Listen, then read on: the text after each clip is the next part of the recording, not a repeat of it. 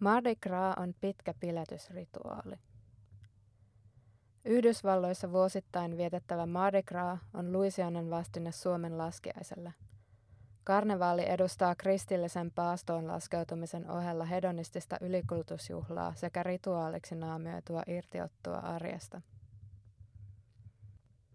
Kun niskaan sataa helmiä, pehmoleluja, muovikuppeja, hulavanteita, uimalaseja ja kaikkea mahdollista, on paras olla valppaana. Parhaan saaliin saavat ketterimmät ja röyhkeimmät, tai ne, joilla on tuttuja juhlakulkuessa. Yhdysvaltain Louisianan osavaltiossa juhlitaan näyttävästi loppiaisesta alkavaa karnevaalin aikaa. Bileet huipentuvat rasvatiistaina eli Mardi Gras-päivänä, joka Suomessa tunnetaan paremmin laskiaisena.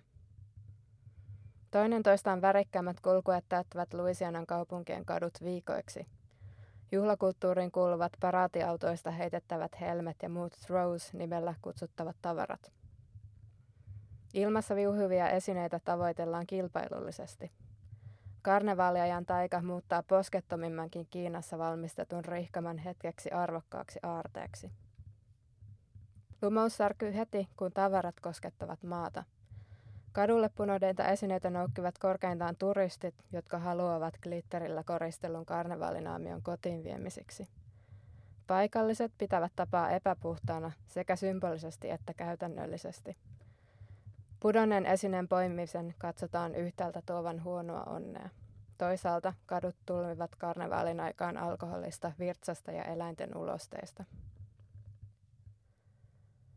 Mardi Gras on yhteisöllinen rituaali, joka kääntää arjen päälailleen ja tuo yhteiskunnalliset valtasuhteet näkyväksi. Karnevaali on luonteeltaan niin värikäs, hedonistinen, modikulttuurinen ja jatsmusiikin kyllästämä – niin överi, että on vaikea muistaa sen olevan kristillinen juhla. Rasvatiistain alkuperäisenä tarkoituksena on juhlia viimeistä päivää ennen paaston alkua. Kruut edustavat paikallista eliittiä. Karnevaalin toi uudelle mantereelle ranskalainen tutkimusmatkailija Pierre Lemoine d'Iberville, joka saapui Yhdysvaltoihin laskiaistiistaina vuonna 1699. Hän asettui 60 kilometrin päähän nykyisestä New Orleansin kaupungista ja antoi paikalle Ranskassa vietetyn juhlan kunniaksi nimen Le Point de Mardi Gras, rasvatiistain paikka. Vuonna 1857 New Orleansissa perustettiin organisaatio nimeltä Comus. Se oli ensimmäinen crew eli kerho, jonka näkyvintä toimintaa on juhlakulkuiden järjestäminen – Aikaisemmin Mardi Grata juhlittiin elitin keskuudessa yksityisissä kaalatilaisuuksissa. Paraatit toivat juhlan kaikkien ulottuville, vaikka crewien jäsenyys oli pitkään avoin vain rahakkaan elitin jäsenille. Laskiaistiistain pääkulkuen järjestää vuonna 1872 perustettu Crew of Rex, joka aloitti Louisianassa karnevaalikuninkaan valitsemisen perinteen.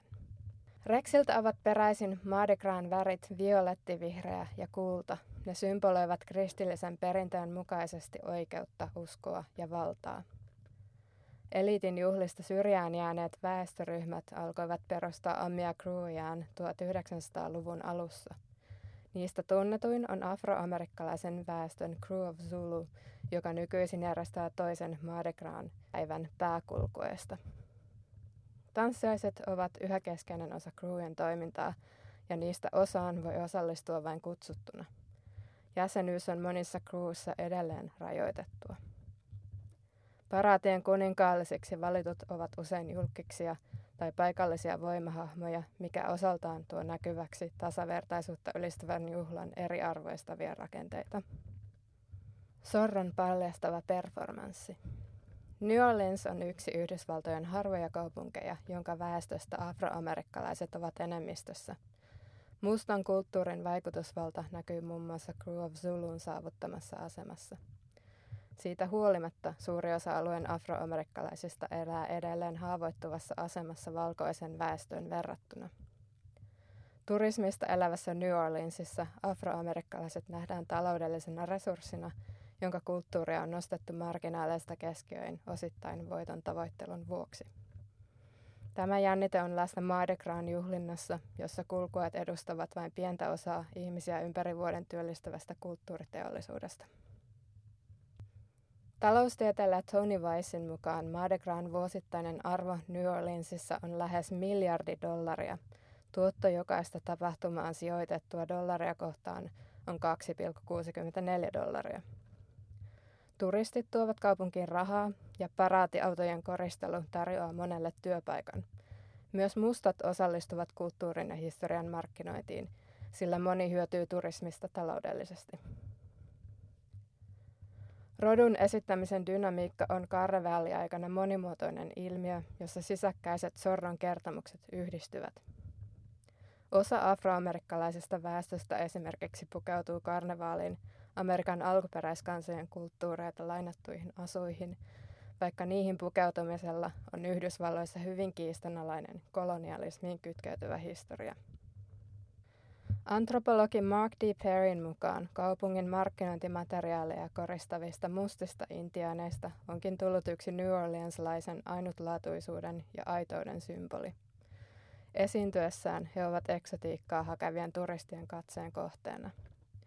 Myös Crew of Zulu yhtyeen naamiaisasut ja paraatiautojen korskeat lavasteet lainaavat rohkeasti stereotyyppistä afrikkalaiskuvastoa – kuten kaislahameita, keihäitä ja rasistista blackface-perinnettä muistuttavia maskeerauksia.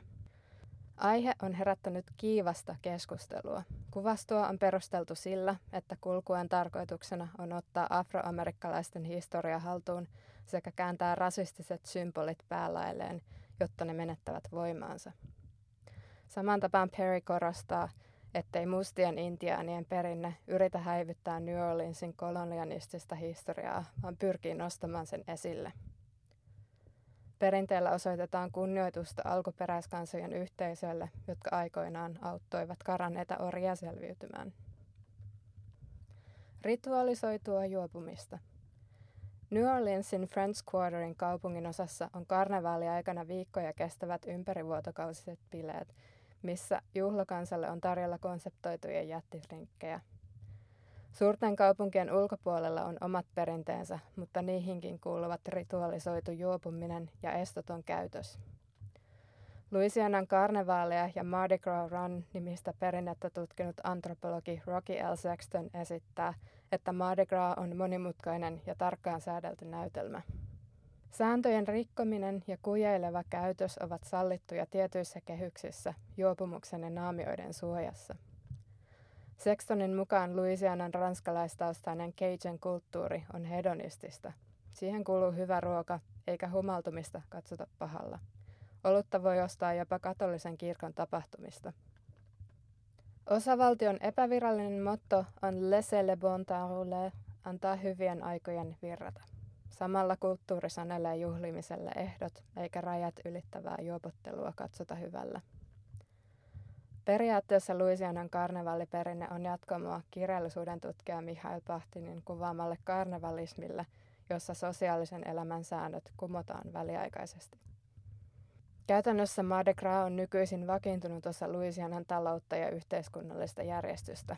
Siinä ei ole Pahtinin tarkoittamaa muutosvoimaa. Varsinkin menneisyydessä Yhdysvaltojen syvän etelän karnevalliperinne on vahvistanut eri ihmisryhmien välistä segregaatiota sen sijaan, että se olisi tuonut eri luokat, sukupuolet ja etniset ryhmät yhteen. Elementtejä pahtinilaisesta karnevaalihengestä on toki olemassa. Yhtenä esimerkkinä toimii tapa, jolla marginalisoidut väestönosat alkoivat ottaa kuninkaallista symboliikkaa haltuunsa pääosin valkoiselta eliitiltä. Karnevaalikuninkaan, kuningattaren, suurlähettiläiden ja muiden vastaavien hahmojen valintaan osallistuu vuosittain mustasta kulttuurista ammentava Crew of Zulu. Zulun ensimmäinen kulkue vuonna 1909 oli eräänlainen parodia valkoisen väestön perinteistä. Kuninkaalla oli ihrapurkista tehty kruunu ja banaanin varsivaltikka. Nykyisin myös Zulu-kuninkaalliset syleilevät blingiä, karnevaalin ylitse pursuilevaa materialismia ja edustavat ylempiä yhteiskunnan kerroksia. Helmiä helmiä kaikkialla. Helmet ovat karnevaalissa tärkeässä osassa ja niitä näkee kaikkialla. Ne koristavat kaulujen lisäksi aidan seipäitä ja puiden oksia.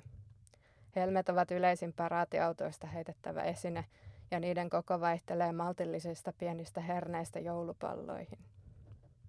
Huonolaatuisten helmien, niin sanottujen gutter beatsien eli katuojahelmien heittely on karkea etikettivirhe. Kulkuisiin osallistuvilla täytyy olla rahaa käytettävinä kunnollisiin tavaroihin. Laatutavaraa tai ei, ojaan päätyy vuosittain valtava määrä helmiä ja muuta muovijätettä.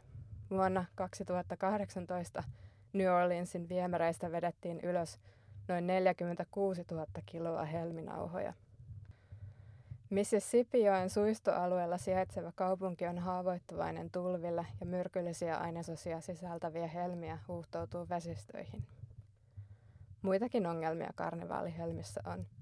Sosiologi David Redmanin ohjaama dokumenttielokuva Mardi Gras Made in China osoittaa, kuinka karnevaalin juhlinta kietoutuu eriarvoisuuden rakenteisiin myös globaalisti.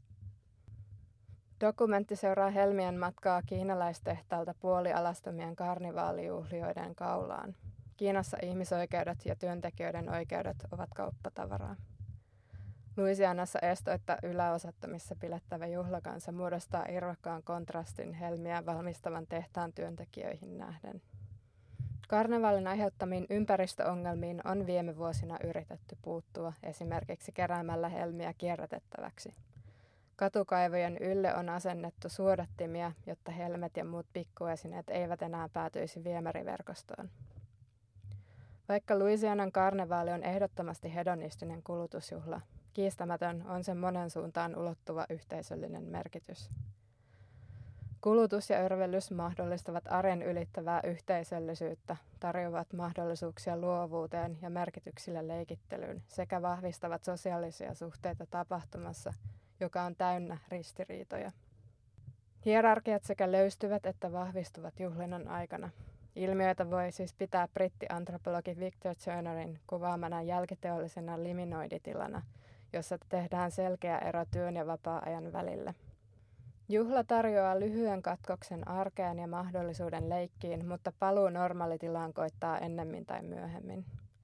Juhlimisrituaalin osallistuminen on varsinkin kaupungeissa yhteisöjen jäsenille vapaaehtoista, ja leikkiminen symboleille ja merkityksillä on monimutkainen tanssi, jossa pitkälle erikoistuneet kulttuurin ammattilaiset ovat suuressa roolissa. Tärkeää on sekin, kuinka karnevaalin juhlinta on auttanut yhteisöjä voimaantumaan kerta toisensa jälkeen. Edes voimakkaamman tason hirmumyrsky Katrina, joka aiheutti alueella tuhoja vuonna 2005, ei saanut New Orleansia peromaan rakasta kulkueperinnettään. Siinä ovat onnistuneet vain sodat, poliisilakko ja kulkutaudit, viimeisimpänä koronaviruspandemia. Kirjoittaja. Tällä kertaa kirjoittajana toimi Maria Karuvuori, valtiotieteiden maisteri ja kulttuuriantropologian maisteriopiskelija.